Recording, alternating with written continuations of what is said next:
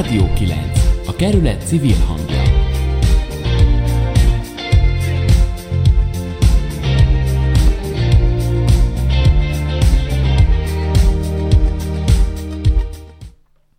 Jó estét kívánok, Nemesné Zingere Dina vagyok.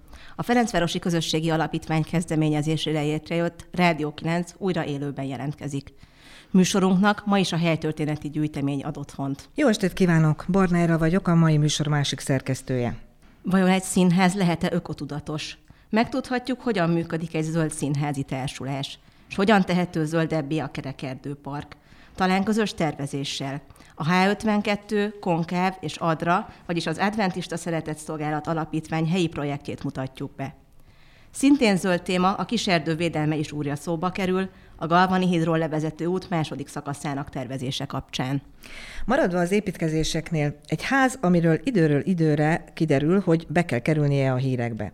kétezer-tizenhatig még csak egy gázcsonk volt az épületnél. Odabent a lakások nagy része szégyenletes állapotban volt, most pedig olyan magas ház épül a helyére, hogy az hihetetlen, mondja a Lónyai utca huszonhatos szám alatti műemléképület sorsáról kutakodó újságíró. Az önkormányzati fenntartású há ötvenkettő ifjúsági iroda is jelenleg a helyszínén, a saját helyén működik, vagyis a Haller út ötvenkettes szám alatt. Most éppen egy kerekerdőparkot érintő projektben dolgoznak együttműködő partnerként, a Konkáv közösségi tér munkatársaival együtt, és a projektgazdával, az Adrával, vagyis az Adventista Szeretetszolgálat Alapítvánnyal. Hogy miről van szó, mindjárt kiderül, ugyanis a múlt hét egyik délutánján második alkalommal hívták a Kerekerdő Parkba a környékbeli gyerekeket és a családjaikat egy közös játékhoz, és én is kimentem a parkba, hogy kicsit úgy beleszagoljak, hogy mi zajlik ott, mire készülnek. Az biztos, hogy a programot szervező Adra, vagyis az Adventista Szeretetszolgálat Alapítvány ügyvezetőjével tudtam beszélni, Sitkei Zoltánnal, aki egyben szociális munkás, és azt is megtudtuk, hogy a szervezetük indulni kíván a Ferencvárosi Önkormányzat által kiírt Public Art pályázaton, amelynek célja közösségeket elérő és bevonó köztéri művészeti alkotások bemutatása. Lépjél le erre, jobbra fele, úgy. Aha, most jó. Puff. Na, ugye Na. már el is találtad. Nehéz egyébként ezt így meghúzni? Nem, nem, nem. Szakszerű, ahogy kell kérdezni. Nem, nem, nem nehéz kihúzni. Hát ez inkább az ijászkodással történő ismerkedésre van kitalálva, úgyhogy ezt akár még egy gyerek is simán kihúzza.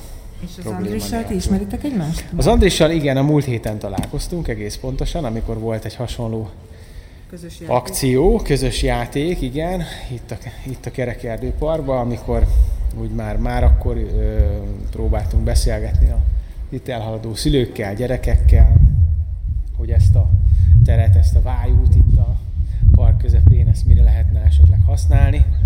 Erre vonatkozóan ugye már megvan nagyjából a koncepciónk, de azt szeretnénk felmérni, hogy ez mennyire illeszkedik azok, azokkal az elképzelésekkel, amit a lakosok esetleg beleképzelnek ebbe a helybe. Hát az már a múlt héten kiderült, hogy nem biztos, hogy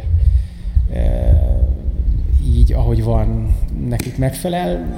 Többen mondták, hogy az igen, egy hatost lőtt közbe Andris. Többen mondták, hogy ez egy, igazából ez egy kihasználatlan része a, a parknak, ami úgy jól néz ki, meg füves, meg minden, de hogy ide nem, nem igazán jönnek le a... a Nincsen lakó. Itt piknikezés, nem ülnek ki pokrócait a zöld füves terület. Nagyon focizni se jönnek le a gyerekek, ugye már van egy focipálya, így aztán ez egy kicsit ilyen, hát keresi a funkcióját ez a hely, és gyakorlatilag ezzel a Public Art-tal mi talán egy kicsit ezt, ezt próbálnánk így kiegészíteni. Egy olyan, egy olyan képzőművészeti alkotás, aminek egyébként gyakorlati funkciója is van. Ugye a lényeg az lenne, hogy egy ilyen, ilyen fűszfavesszőkből, ami egy élő és növekvő képződmény, ebből valami fajta alagútformát, vagy valami bunkerszerűt lehetne az évek során kialakítani, amit persze folyamatosan nő, és folyamatosan kell vele törődni, meg alakítgatni, meg... Hát igen, pont erről beszélgettünk, amikor hallottunk erről a kollégákkal, akkor van nekünk egy házi kertészünk, egy kollega, ő is ezt kérdezte rögtön, hogy oké, okay, de utána azt locsolni kell, gondozni kell. Természetesen. De erre próbálunk meg ugye az itt helyben működő há ötvenkettő irodával együttműködni, akik helyben remek kapcsolatrendszerrel rendelkeznek. És az lenne a cél, hogy az ő kapcsolataikat mozgósítva később közösen gondoznák az itt lakók, meg itt idejáró gyerekek, felnőttek? Gyakorlatilag igen. Ezért ez kihívás. Ez nem? kihívás, így van, kihívás, de hogy ez egy nagyon jó közösségteremtő akció lenne. Általában az ilyen projekteknél az a tapasztalat, hogy sokkal nagyobb az elköteleződés, hogyha őket be... Tehát most, hogyha mondjuk ide elképzeltünk volna egy játszóteret például, vagy valami ilyesmit, akkor azt megépítjük, kész, vagy használják, vagy nem, ennyi. Egyedül jövök ki, meg ugye szórakozok, meg ugye járok focira Idei Lajos bához. Amit az előbb a Zoli mondott erről, hogy itt ezt a területet, amin most vagy állunk, ezt egy kicsit így átalakítanák, és lenne itt egy ilyen fűzfából épített bunker, mondjuk, nevezzük egyszerűen így. Ehhez te mit szólsz? Hát nem tudom. Nem tudom. Nekem tetszene igazából, meg kellene is. És mit szólsz ahhoz, hogy itt azt mondta Zoli, hogy ha ezt megépítenék, mivel ugye az növényből lenne, hogy azt jó lenne, hogyha azok gondoznák, akik ide járnak ki a térre. Igen, az is jó lenne igazán. De lennél ilyenben, hogy te is egy kicsit figyelj rá, gondozzad, locsoljad, vagy valahogy törődjön? Persze, amúgy is a apukám kertész. Meg hát szeretem a virágokat, meg az, ugye a növényeket is.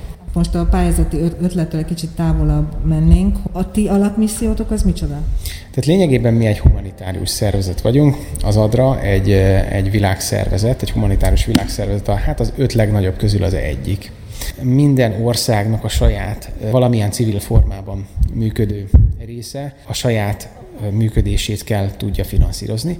A, a minket összekötő nemzetközi Adra szakmai támogatást, illetve mindenféle olyan, amit egy világszervezet nyújthat egy, egy helyi szervezetnek, azt biztosítják. De akkor ez azt jelenti, hogy ti dolgoztok olyan ügyekért, olyan helyzetekbe is közbeléptek, amik nem Magyarországon történnek, és más külföldi adrások pedig dolgoznak azért, amik itthon történnek? Lényegében igen. Így van. Például mondasz néhány országot? Hát most ilyen szempontból gyakorlatilag az afrikai ország nagy része, Dél-Kelet-Ázsiában, de hogyha mondjuk most azt mondom, hogy ne is menjünk ilyen nagyon messzire, se térben, se időben, akkor mondjuk a, a libanoni robbanás következtében felálló helyzet, ez egy abszolút ilyen helyé tette sajnos Libanont, Beirutot. Tehát ott is az ottani Adra irodának mi gyűjtöttünk, tehát innen is sikerült anyagi támogatást szerezni az ottani munkára, és hát ott azóta már lassan az újjáépítési projektek indulnak meg, ahol az embereknek a, a, a lakásaikat, házaikat állítják helyre. Vannak például mezőgazdasági projektek, ahol a, a földművelés helyben használható módszereit tanítják meg az embereknek, hogy azokat a forrásokat, amik számukra elérhetőek, ezeket jobban kihasználják. De van oktatásfejlesztés is nagyon sok helyen. A legfőbb cél ilyenkor, amikor dolgozunk valahol, hogy megtaláljuk azt a, a hiányterületet, ami éppen érdekes az ottani emberek számára. De ezt nem úgy, hogy oda megyünk, és akkor majd mi jól kitaláljuk, hanem ugyanígy, ahogy ebben a projektben is van, hogy már az elejétől fogva a kedvezményezetteket bevonni, már a tervezésbe is. És, és aztán ugyanígy, ahogy ennél a projektnél, lényegében ez teljesen jól modellezi az, azt a működési elvet, ahogy az Adra világszinten működik, hogy beindítunk valamit, megadjuk hozzá a kezdő lökést, úgymond, az eszközöket, a pénzt, a, a kapcsolati tőkét, vagy a, a, ami szükséges az induláshoz, és aztán szépen elengedjük ezt a dolgot, és a saját útján megy, így van.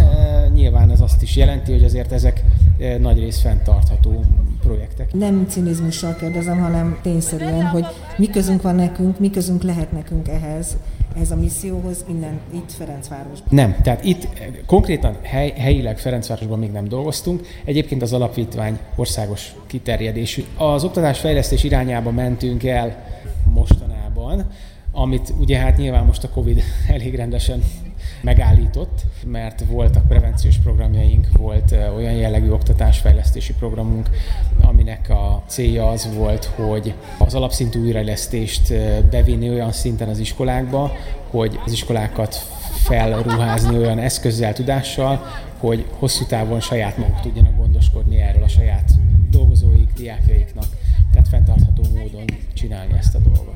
Itt valamit tehetünk a helyi közösség fejlesztéséért, ők tehetnek saját magukért, a saját környezetükért, és hogyha ebben tudunk, tudjuk őket segíteni, akkor, akkor gyakorlatilag mi ezért létezünk, ezért vagyunk.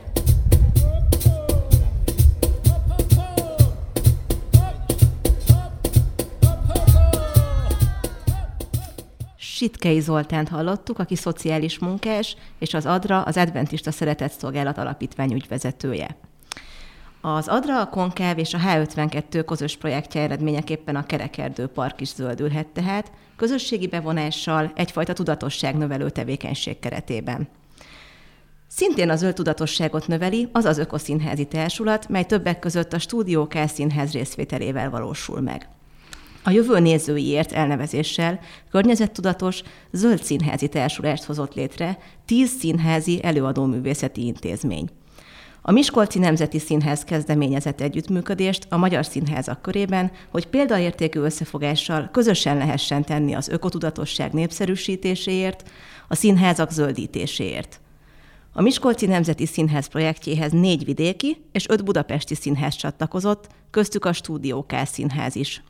A programnak minden intézményben nagykövetei is vannak, a Stúdió K-ban Homonnai Katalin színésznő és Seffer Zsuzsa művészeti titkár. Velük beszélgetett Bencsik Márta. Elsőként Seffer Zsuzsát hallják. Ez egy olyan színházi társulás, amelyben a csatlakozó színházak különféle zöld vállalásokat tesznek.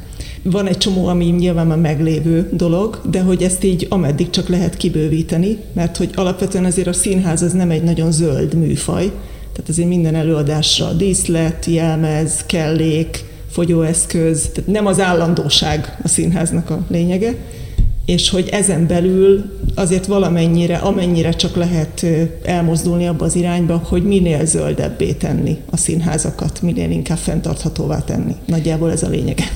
Azért éppen veletek beszélgetek most itt, mert ennek a projektnek vannak nagy követei is, és ti ketten a Stúdió K részéről nagykövetek vagytok.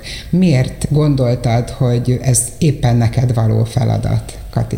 Hát ez úgy történt, hogy körülbelül tizenöt évvel ezelőtt kezdtük mi ezt el, amikor a felgyülemlett már lejátszott, illetve újra-újra írt példányokat újrahasznosítottuk, mint papírt. Akár nyomtatásra, akár egy másik példánynak a megszületésére. Hát egyébként, és meg kell említenem azért a színházunk alapítóját, Fodor Tamást. Én mindig őt, te vagy ezért a felelős, te vagy a hibás, hogy ez így alakult, ő kezdte el először a papírt gyűjteni.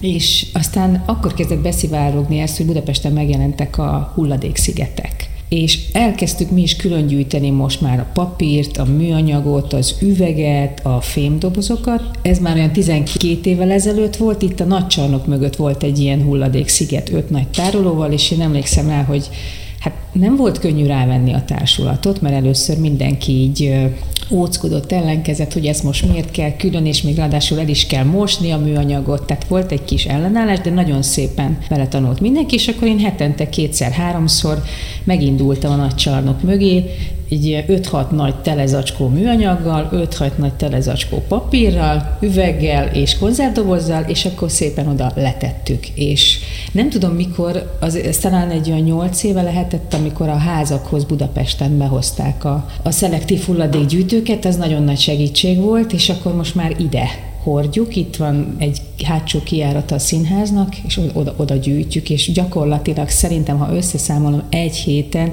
egy olyan hatvan literes zsáknyi kommunális hulladék gyűlik össze, de ebben minden benne van. A kidobott ételek, már nem ételek, a héjak, kávézac, papírtörlő, nedves, amit így használunk, és a többi az mind szelektíven gyűjtött hulladék nálunk. Tehát egy zacskó van egy héten. Továbbra is gyűjtjük ezeket úgy külön, és például én, én szoktam az üvegeket elvinni, én a nyolcadik kerületben lakom, és úgy útközben van egy üveggyűjtő, azok megmaradtak, és akkor azt oda ledobjuk. Ugye itt a kilencedik kerületben negyed évente van veszélyes hulladékgyűjtés például, és a Bakács térre szoktuk vinni negyed évenként a izzókat, festékpatronokat, elemeket. elemeket, elromlott elektromos készülékeket, és a kátránypapírt sajnos nem vették át, mert ugye szétbontottuk a lejátszott díszleteket is, és abban például volt kátránypapír, és én egyet vittem, hogy esetleg ezt beveszik, és azt mondta, hogy csak azért, mert elhozta, de egyébként hozzánk ezt nem lehet.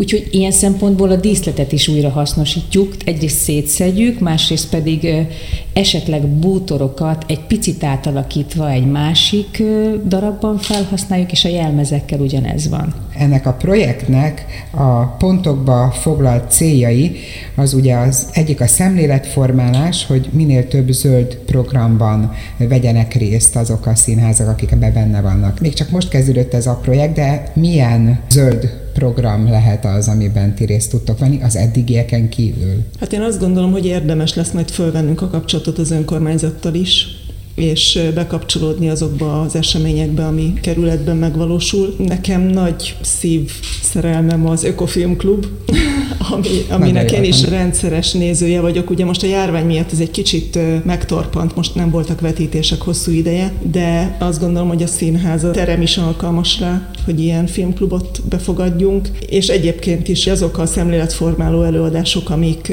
ebben a témában létrejönnek, annak mi szívesen adunk teret. Egyébként az Ökotás Alapítvány által szervezett évfája díjátadó az többször volt itt a stúdiókában. És ugye mégiscsak színházról beszélünk, tehát amikor a zöldítés, meg zöld programok kerülnek szóba, óhatatlanul fölmerül a kérdés, vagy fölvetődik a kérdés, hogy vajon mennyire lehet zöld színházi programot csinálni. Vannak-e most például olyan előadások, vagy van-e a nézőteretekben olyan előadás, ami legalább részlegesen foglalkozik környezetvédelemmel? Hát én például benne vagyok egy külsős előadásban. Kelemen Kristóf és Pálinkás Bence írta és rendezte a Magyar Akács című előadás, ami azért elég sok rétegét felfogja ennek. A mi előadásaink között most nincs ilyen. Hát ilyen nagyon-nagyon érintőlegesen azért a A száz plusz egy holdas pagonyra lehet azt mondani, hogy ez egy ilyen újrahasznosító előadás. Milyen előadás? Ez egy gyerekeknek szóló előadás. Az van a szórólapunkon, hogy nagy gyerekeknek és felnőtteknek, ez egy filozófikus jellegű előadás. Igen, hogy érintőlegesen az újrahasznosításhoz kapcsolódik, mivel egy, hát nem szeméttelep ez a pagony, de azért egy kicsit inkább, hogy mondjuk ezt, de szeméttelep, lomtár, egy szabad tér, ahol azért le, le vannak rakva dolgok, többek között kidobott gyerekjátékok, mackó, malacka, nyuszi, nyuszi füles, és hogy... Meglepetésszerűen egy bagoly, igen, egy és, és ők ugye kapnak egy új esélyt arra, hogy hát, ha mégis történik velük valami. Ez a Mici Mackónak valamiféle újra feldolgozása? Igen, az Alán Tibor írta újra ezeket a történeteket. Ámulat Mici Mackónak ez a műfai meghatározása. A történetek azok nagyon hasonlóak, tehát fölismeri az, aki a Mici Mackót ismeri, picit át van írva mai történetre. Hát jöjjenek el és nézzék meg, és meglátják. Ebben a programban én azt olvastam, hogy például az egyik ilyen cél, hogy a színházakban kialakítsanak egy zöld sarkot. Vajon mivel lehet megtölteni egy ilyen sarkot? Én azt gondolom, hogy ami ilyen teljesen evidencia az ugye, hogy a nézők számára is legyenek szelektív hulladékgyűjtők, de azért ez csak egy ilyen minimális induló része a dolognak. Gyakorlatilag bármi. Tehát onnan kezdve, hogy a mi zöld tevékenységeinket bemutatjuk, hogy miből mi lett, akár fotókkal dokumentálva, hogy melyik jelmez hányszor játszott milyen előadásban, és milyen átalakulásokon ment át. Egészen odáig, hogy a társulati tagok biciklijeiről fotókat készítünk, mert hogy... Mert hogy igen, gyakorlatilag majdnem az egész társulat biciklivel jár. És vagy, akkor ehhez kapcsolódhat akár egy ilyen leírás, hogy miért jobb az, hogyha városban biciklivel járunk, és nem autóval. Szerintem végtelen a lehetőségeknek a tárháza, hogy egy ilyen sarokban mit, mit és hogyan alakítunk ki. Ennek a A programnak a címe az, hogy a jövő nézőiért. Mit kellene csinálni a jövő nézőiért? Ő, de nehéz kérdés. Hát megtartja nekik a földet. Azt, azt hiszem ez az első és legfontosabb, hogy még legyen kinek és legyen hova színházba jönni. Hamarosan egy új bemutatótok is lesz. Mi lesz ez a bemutató? Kosztolányi Dezső Néró a Véres költő című regényéből adaptálta Garai Judit dramaturg és Hegymegi Máté rendező. Főszereplője ifjú Vidnyánszky Attila lesz, egy nagyon érdekes történet a művészetről és a hatalomról, hatalom viszonyáról. Hát ezt az új előadást mi is nagyon várjuk, és ott szeretnénk majd lenni.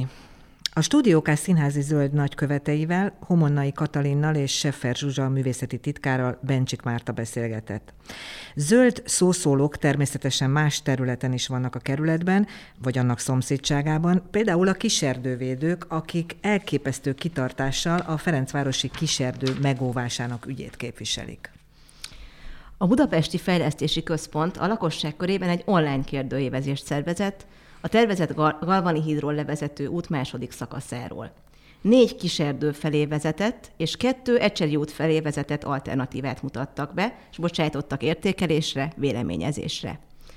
Hat testtanulmányok ezekről a lehetséges útvonalakról készültek.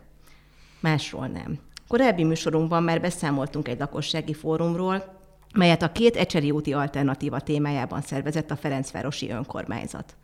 október tizenkettedikén a bé ef ká tartott on- ö, online lakossági fórumot a hat plusz egy alternatíváról.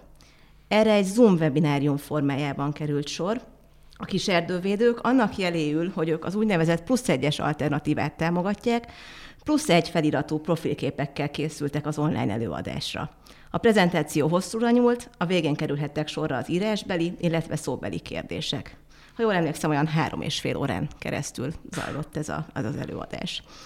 Borbás Gabriella kérdezte Ferenczy István kiserdővédőt a Budapesti Fejlesztési Központ által hétfőn tartott lakossági fórumról. Összességében a folyamat részeként jó volt ez a lakossági fórum. Én örülök annak, meg büszke vagyok a többiek nevében is arra, hogy három éves aktivizmusunknak az eredményeképpen egy kiemelt kormányzati beruházás esetében is társadalmi párbeszéd, társadalmi vita, egyeztetés és konzultáció folyik, tehát ilyen értelemben abszolút jónak tartom, ami tegnap történt. Kultúrát hangnemű, informatív volt ez a beszélgetés, volt pár dolog, amiben egyetértésre is jutottunk a Vitézy Dáviddal, a bé ef ká-nak a főigazgatójával, és volt nyilván számos olyan kérdés, amiben nem, meg vannak elvaratlan szálak, meg hiányzó információk. Összességében így tudnám jellemezni a tegnap. Ezen a lakossági fórumon akkor a prezentáló fél a bé ef ká volt, tehát a fővárosi önkormányzat és a kerületi önkormányzatok nem voltak ott. Jól értem ezt? Így van, a prezentációt részben Vitézy Dávid tartotta, részben a főmterv tervezője, tehát a bé ef ká és a főmterv szólalt meg személy szerint. Igen, ők mutatták be azt a hat nyomvonalváltozatot.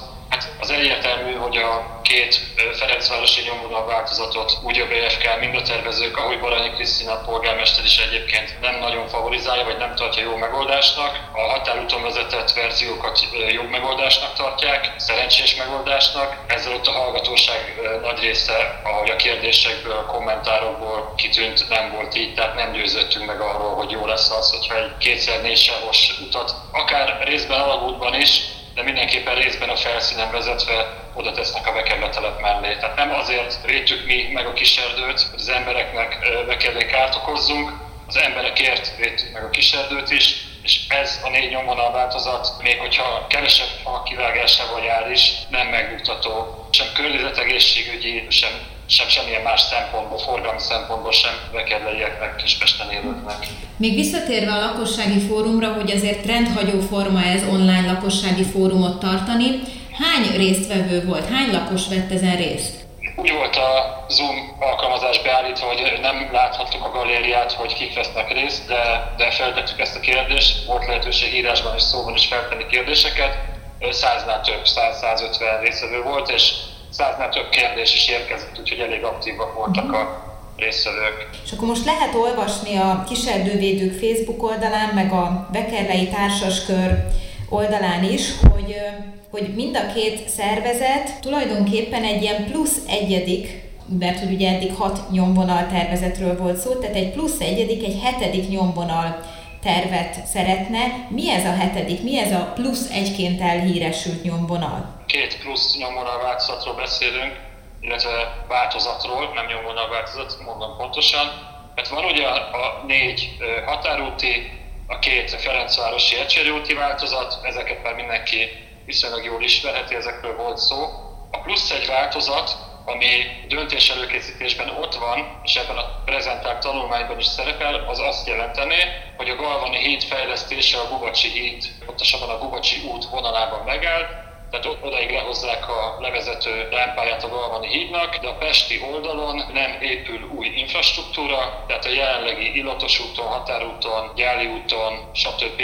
Oszlana szét a forgalom, tehát amerre megtalálná az útját, jelenlegi esetben ez ezt jelenteni. Most az én kifogásom, meg a mi kérésünk, ugye a főváros mind a bé ef ká felé, az az, hogy ezt az előnytelennek feltüntetett verziót vizsgálják meg olyan módon is, hogy egyéb a város egészét is érintő forgalomcsillapítási intézkedéseket bevezetnek, a meglévő infrastruktúrát felújítják, helyenként kiigazítják, és azon a forgalmat forgalomtechnikai szervezési megoldásokkal olyan észszerű és méltányos módon osztják szét, hogy a lehető legkevesebb kárt okozzák az itt élőknek, tehát ez lenne a plusz egy változat.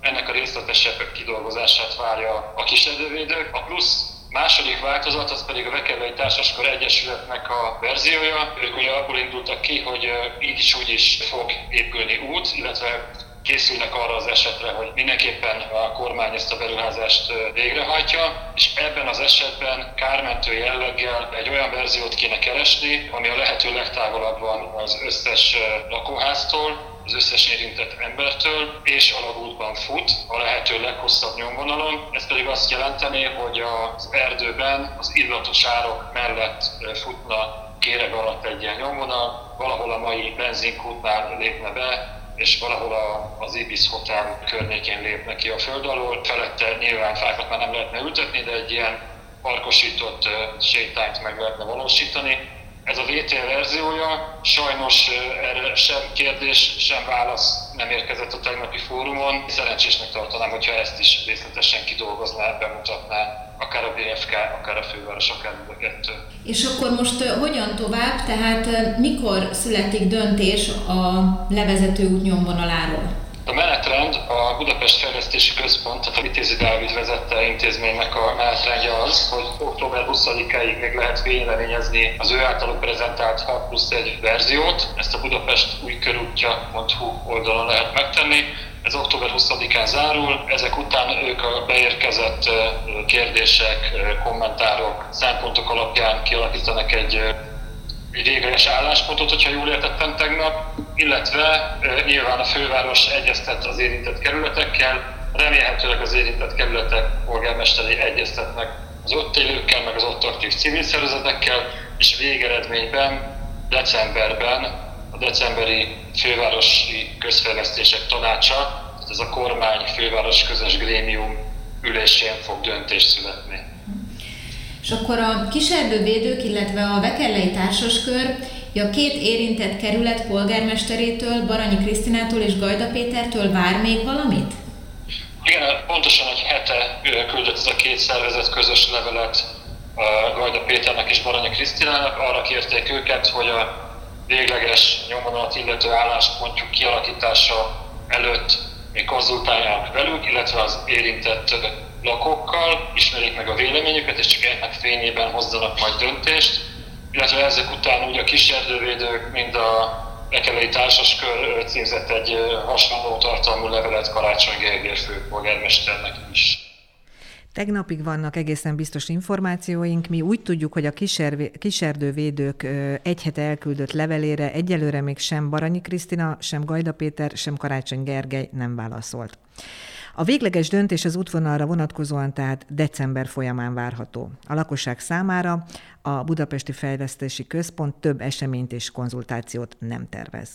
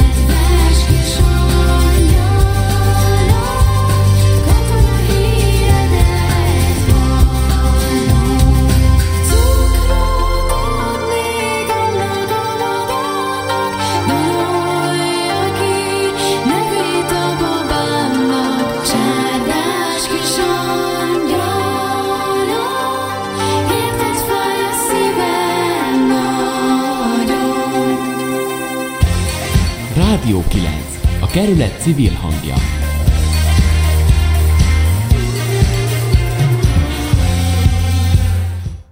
Hallottuk, hidak és utak épülnek, de az épületeket sem kíméli a változás. október tizenegyedikén bontás és teljes átalakulás vár egy belvárosi műemlékre, ahol száz éve megállt az idő címmel, megjelent egy cikk a huszonnégy pont hu oldalon. A Lónyai utca huszonhatos szám alatti épületről van szó. Sarkadi Péter ezt a kérdést járta körbe az írás szerzőjével, Vince Miklóssal. Ugye a Kálvin tér és a Kiskörút vonalában húzódott a városfal, ugye ez egy mátyáskori építésű városfal volt, amit lebontottak az ezerhétszázas évek végén, ezernyolcszázasok elején, és addigra már azért a, a város bőven túl nyúlt a városfalon, és hát meg volt a Lónyai utcának a, a vonala is. A Kálvin téri végénél lévő két nyúl fogadóról kapta a nevét, előbb két nyúl utca volt, majd nyúl utca, és a reformkorban egészen szépen kinőttek rajta sorban a, a házak, ezeket viszont jó rész mind elsöpörte a nagypesti árvíz ezernyolcszázharmincnyolcban, és uh, alig néhány építmény, épület maradt állva, főleg a Kálvin tér környéken, ugye, mert ez magasabban feküdt, mint a Lónyai utca jó része, és hát ezután indult meg ez a kedves középosztálybeli terjedés, hogy akkor építsünk ide palotákat, építsünk ide szebb házakat. Ennek az egyik képviselője volt a Lónyai utca huszonhat, ugye ez az árvíz évében már elkezdett megszületni, ezernyolcszázharminckilencben már állt, tehát száznyolcvanegy éves az utcára néző tizenpár méter széles frontja és a mögötte lévő első udvarnak egy pici kis szelete. Ezt később bővítették, hátrafelé két teljes négyszög alaprajzú udvar volt már mögött a századfordulón, egészen kétezer-tizenhatig ugye ezt lakták. A lakásokat nem fejlesztették, ezek komfort nélküliek maradtak jó esetben, komfort nélküliek, rossz esetben szükséglakások, ugye azok ilyen hat-nyolc négyzetméteres lukak gyakorlatilag. Igen, és hogy fura, hogy ez meg tudott maradni egészen kétezer-tizenhatig. Az önkormányzat nagyon-nagyon régóta tervezte azt, hogy ezzel valamit kezd. kétezer-hármas tervet láttam arra, hogy a hátsó udvart és a körülbelül lakásokat lebontják, és az első udvarnak a jó részét is, és csak azt a részt tartják meg, ami műemléki védettséget élvez most, akkor meg már fővárosi védettséget élvezett, tehát az utcáról ne lehessen látni azt, hogy ott bármi történt. Meg hogy ott megállt bent az idő száz évet. Igen, megállt az idő, talán hatvannyolc lakásról volt szó, és, és abból talán huszonöt volt, ami tényleg élhető. Tehát, hogy víz, villany, bármi, a gáz nem volt bevezetve. Még a tizenhatos bezáráskor sem, a gázcsonk Kapuajban megvolt, de hogy azon belül semmi, de hogy ez úgy, hogy már az ötvenes évek derekán is olvasói levelekben könyörögtek azért a lakók közül többen is, hogy legyen már meg ugyan a gáz, de senki nem érdekelt. Egészen odáig, hogy pár évvel ezelőtt, és ezt is a cikketből tudom, felmerült az önkormányzat részéről az, hogy akkor itt egy óvoda, meg egy ilyen rehabilitációs központ legyen. Így van, óvoda és bölcsőde terv volt. kétezer-négyben már biztos megvolt az a terv, hogy az évtized végéig ezt tolták. Nem lehet tudni azt, hogy ez mitől tűnt el, lehet, hogy az ingatlanválság, lehet egyszerűen, hogy, hogy csak mégse jutott rá pénz. Jó lett volna nyilván, hogyha onnan azt a fura szlömösödött részt kigyomlálják. Nyilván óriási összegekbe került volna az, hogy a lakókat kiköltöztessék, más lakásokat kapjanak a kerületben, vagy nyilván pénzzel tudják őket kompenzálni. Ez a ház teljesen önkormányzati lakásokkal volt tele, tehát semmi saját tulajdonú lakás nem volt benne, és ez nyilván még tovább drágította az egészet, mert tényleg eszméletlen pénzeket kell ilyenkor kifizetni. Viszont egyszerűsítette a dolgot azáltal, hogyha az önkormányzat mindenkit el tud valamilyen módon szállásolni, vagy megoldja a problémát, akkor sokkal könnyebben túl tud adni rajta. Persze, ez igaz. Nyilván, hogyha azt mondtam volna Ferencváros, hogy akkor nektek innen most menni kell, akkor nem igazán lett volna appellálta, és nyilván egy összeget felajánlottak volna, és azt mondja, meg is tették, és ezt, ezt nyilván az ember elfogadja, mert, mert tudja, hogy menni kell. Nagyon sokáig tervezték ezt, és szerintem már, már tizenegy-két éve erősen gondoltak arra, hogy a bontás után ettől meg kéne válni, hogy az óvoda tervelő bölcsőde lehet, majd valamilyen speciális intézmény, álom volt itt. Én hallottam olyan tervekről is, hogy ilyen gosdúudvar mintájára ezt összekötni a legutolsó udvart a Rádai utcával, és akkor egy ilyen kvázi belső sétáló utcácska lett volna, de aztán ez, ez is hamar elhalt. Nem mindenképpen, hiszem azt, hogy ez komolyan gondolta bárki három percnél tovább.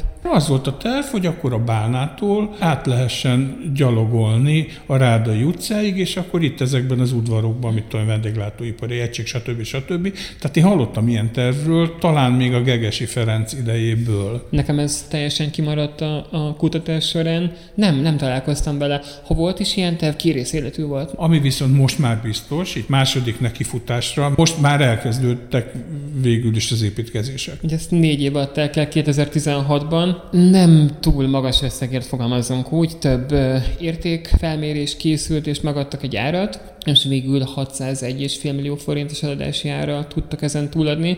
Ez az az óriási baj, hogy ez négyzetméterenként száz hetvenezer-kétszáz forint, ami azért durva. Nyilván tudjuk azt, hogy itt, hogy itt bontási kötelezettség volt, tudjuk azt, hogy rengeteg munka lett volna az ingatlannal, de ez akkor is nagyon-nagyon nyomott. Ez egy olyan becslés volt, ami szerintem nem volt reális, és nem csak szerintem nem volt, hanem a kibecsülő testületnek egy része szerint sem. Többen is felszólaltak az ellen, hogy ez túl olcsó. Ez nyilván akkor senkit nem érdekelt, ugye ez még az előző polgármester ügyleg alatt volt bőven, Bácskai polgármester úr alatt, és így túladtak rajta, de ez a hatszázegy millió forint, ez azért nem volt tiszta haszon, tehát hogy négyszáz millió ugye ebből arra el is ment, már előzetesen, hogy a lakókat kiköltöztették, átköltöztették, és további harminc millió pedig elment arra, hogy kétezer-tizenötben, mikor már így sejtették, hogy, hogy el fogják adni, akkor sikerült a kéményeket felújítani és kicseréltetni is részben. A Bácskai Jánosnak az egyik, egyik barátja végezte a munkákat. Nyilván ezért támadták, hogy miért kellett egy lebontásra szánt szárnyban kéményeket cserélni, de ugye nyilván ez, ez, ez szerintük fontos volt, mert különben összedőlt volna a kémény. Tehát ez volt a fideszes városvezetés alatt, amit akkor támadott az akkor ellenzékben levő mostani polgármester asszony Barányi Krisztina, de hát ezzel most már ők se tudnak mit tenni. Én a múltkor találkoztam egy szomszédházban lakó nénivel az utcán, aki nagyon el volt szomorodva, hogy az ő udvarukat gyakorlatilag az ide tervezett kilenc emeletes lakóépület, az teljesen be fogja falazni, és ott lesznek egy sötét zárt udvarba, és nem tudnak mit csinálni. Ilyenkor nyilván nincs mit tenni. A Ferencvárosnak, mint minden más kerületnek van egy nagyon szép nagy dokumentum, beleírják azt, hogy máig telken mekkora a maximális beépíthetőség, és nyilván ennél a teleknél annyira magas a szám, hogy megtehetik jogilag azt, hogy magas épületet húznak rá. A gond az, hogy nem tudjuk, hogy pontosan mit húznak rá. Egyetlen látványterv látszik ugye a projektmenedzsment cégnek az oldalán. Nagyon kis felbontásban abból látjuk azt, hogy ugye, hogy az utcai rész az nyilván megmarad, ugye meg kell maradnia, mögötte pedig nem lehet tudni azt, hogy mit bontanak, és nem lehet tudni azt, hogy milyen épület lesz. Annyira rosszokból látszik a látványterv is, hogy lehet, hogy mind a két telek szélen lesz egy-egy ilyen magas torony, lehet, hogy csak az egyiken. Több látványtervet nem adnak ki. A projekt ilyen korai szakaszában nyilatkozni sem akartak, és, és a beruházót sem mindenképpen lehetett tudni. Erre szerencsére nekem sikerült rájönnöm és visszavezetni két német nevű, de cseh férfik, akik egy Közép-Európában, Kelet-Európában elég, elég jól menő ingatlan vállalkozást visznek, és Prágában, Berlinben, Varsóban, Krakóban tartanak fönn egész házakat, és ezeket revitalizálják. Tehát ők az ingatlan befektetők, kik a kivitelezők? Kivitelező a tábla szerint a Pesti Építő nevű cég, akik gyanúsan nincsenek benne a dolognak a sűrűjében, tehát nem valami előző érából, Bácska érából megmaradt barátcég, és a tervező pedig a Bánáti és Hartvig építésziroda, akik az elmúlt években eléggé sok nagy megrendelést kaptak, Kossuth térre néző, most felújított Tisza irodaházat ők hozták helyre, ők hozták helyre a szintén az Országházra néző palotát, ugye ma minisztériumépület, mire visszaépítették a tető saroktornyait, ők most eléggé jól mennek, de ez egy zárt pályázat volt, amin ők ezt jó eséllyel megnyerték, semmi nyomát nem láttam annak, hogy mi volt a tervpályázati anyag, mások mivel próbálkoztak. Hát ha jól veszem ki, akkor ez egy a nerbe igencsak jól beágyazott társaság. Az építészirodának vannak ilyen megrendelései. Igen, igen. A Kossuth két irodaházó magában azt mutatja, hogy, hogy ők azért elég, elég jól állnak, viszont írtó tehetségesek is minden mellett, hogy, hogy jól állnak. Úgyhogy ha, hogyha mondhatjuk azt, hogy kisebbik rossz a témában, akkor, akkor az talán még az építésziroda, de önmagában nem megbocsátható az, hogy, hogy, hogy egy ilyen magas épületet szúrnak oda a Lónyai utcába, és hihetetlen, hogy ezt, ezt egyébként meg lehet. Vince Miklós újságíróval Sarkadi Péter beszélgetett.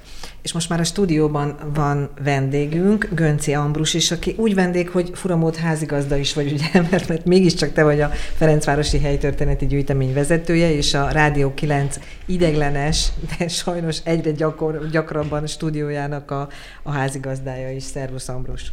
Én is szeretettel köszöntöm a hallgatókat, és örülök, hogy itt lehetek. Hallottad magunknál. Már ezt? Hallottad már ezt a sztorit, ezt a Lónyai huszonhat sztorit, együtt hallgattad velünk. Azért te már elég sok mindent láttál itt a Ferencvárosban. Mit szólsz ehhez? Hát nem vagyok építész. Rádió kilenc. A kerület civil hangja. Igen. Csak egy szignál. Tehát egy, egyrészt a kerület hangja, az, az örömmel vagyok, ha éppen olyan felkérést kapok, de egyébként nem, nem az első olyan eset, amivel én pályafutásom során mondjuk így a part, part vonalról, vagy a partvonal túlról szemlélve látok, vagy láttam hasonló történetet, vagy néztem végig. Beleszólásunk sosem volt, tehát ugye nem vagyunk hatóság, meg, de próbáljuk dokumentálni a, a folyamatokat, meg a történéseket, és hát mindig nagy szomorúsággal veszem, vagy veszem tudomásul, amikor egy-egy épület, amelynek hát mindenfajta kultúrtörténeti, vagy építészettörténeti jelentősége van, az olyan módon tűnik el, vagy alakul át, hogy hát szerintem nagyon sok értékét elveszti.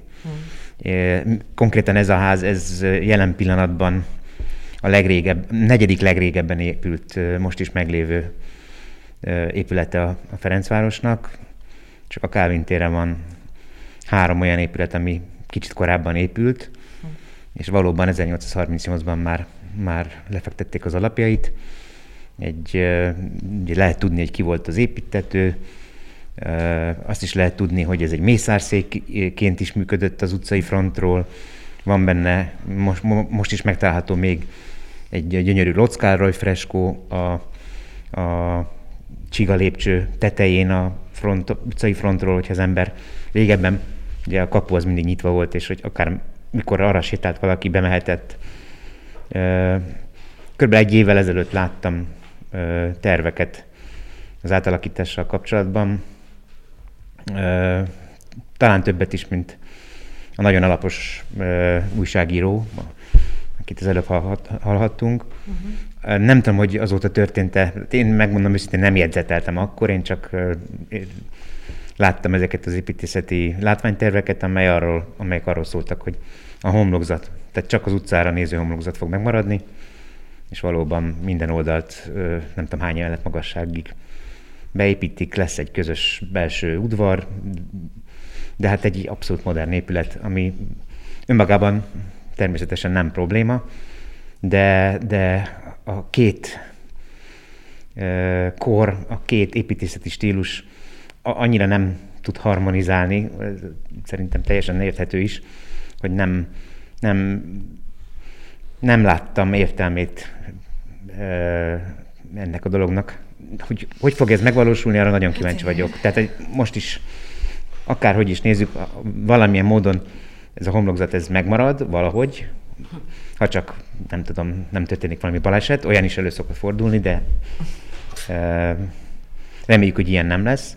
Az biztos, hogy ebbe az utcaképbe egy nyolc-kilenc emeletes épület igen nehezen tud beleférni. Minél közelebb megyünk a Kálvin térhez, annál több olyan épülettel találkozunk, amelyek hát minimum műemléki környezetben le- levő épületeknek számítanak. Ez maga is egy műemlék volt valamikor, tehát nem csak egy része, nem csak a homlokzat, hanem a teljes épület. Most ehhez képest ez fog megmaradni, ha megmarad, tehát a homlokzat. Hát kíváncsi vagyok például a Locz Károly freskóra, hogy mi lesz vele, mert ennek a restaurálása sem két fillér. Hát ne felejtsük majd el, hát, próbáljuk mi is észben tartani. Jó lenne, hogyha megmaradna. Igen. Vannak jó, jó példák a kerületben arra, hogy bizonyos épületek részeit megtartják, más épületeket meg, és ebben más részeit pedig felújítják és harmonizál. Itt ezt én nehezen tudom megvalósíthatónak vélni, de hát majd kiderül az idő, majd megmondja. És ezek szerint az építési szabályzat alapján ugye meg lehet ezt csinálni, hogy magas épületeket húznak föl. Ez ugye nem egyedi a kerületben, tehát folyamatosan növekszik az ilyen magas társasházaknak a száma, és hát későbbiekben valószínűleg ezzel is fogunk még foglalkozni, hogy ez milyen hatással lesz a, a lakosságra. Ambrusnak még, hogy van-e valami olyan ö, fontos aktualitás, ami a gyűjteményhez köthető, valami olyan program, amit szívesen ajánlanál így a műsor utolsó perceiben? Hát, egy-két olyan dolog, ami, ami érdekelheti a kedves hallgatókat. Jövő hét csütörtökön Nándori Lászlóval fogunk beszélgetni itt a helyszínen. Ugye ő egy olyan vendéglátó helynek a, a tulajdonosa, vezetője. Na most ne vicceljünk, azért itt aki, ki lehet mondani, aki, a Nándori Cukrászdának a vezetője, ami itt jó, próbáltam, próbáltam körül, körülírni, hát ha valaki nem... Az igen, igen. Aki, hát igen, szerepelt is már többször ebben a rádióban.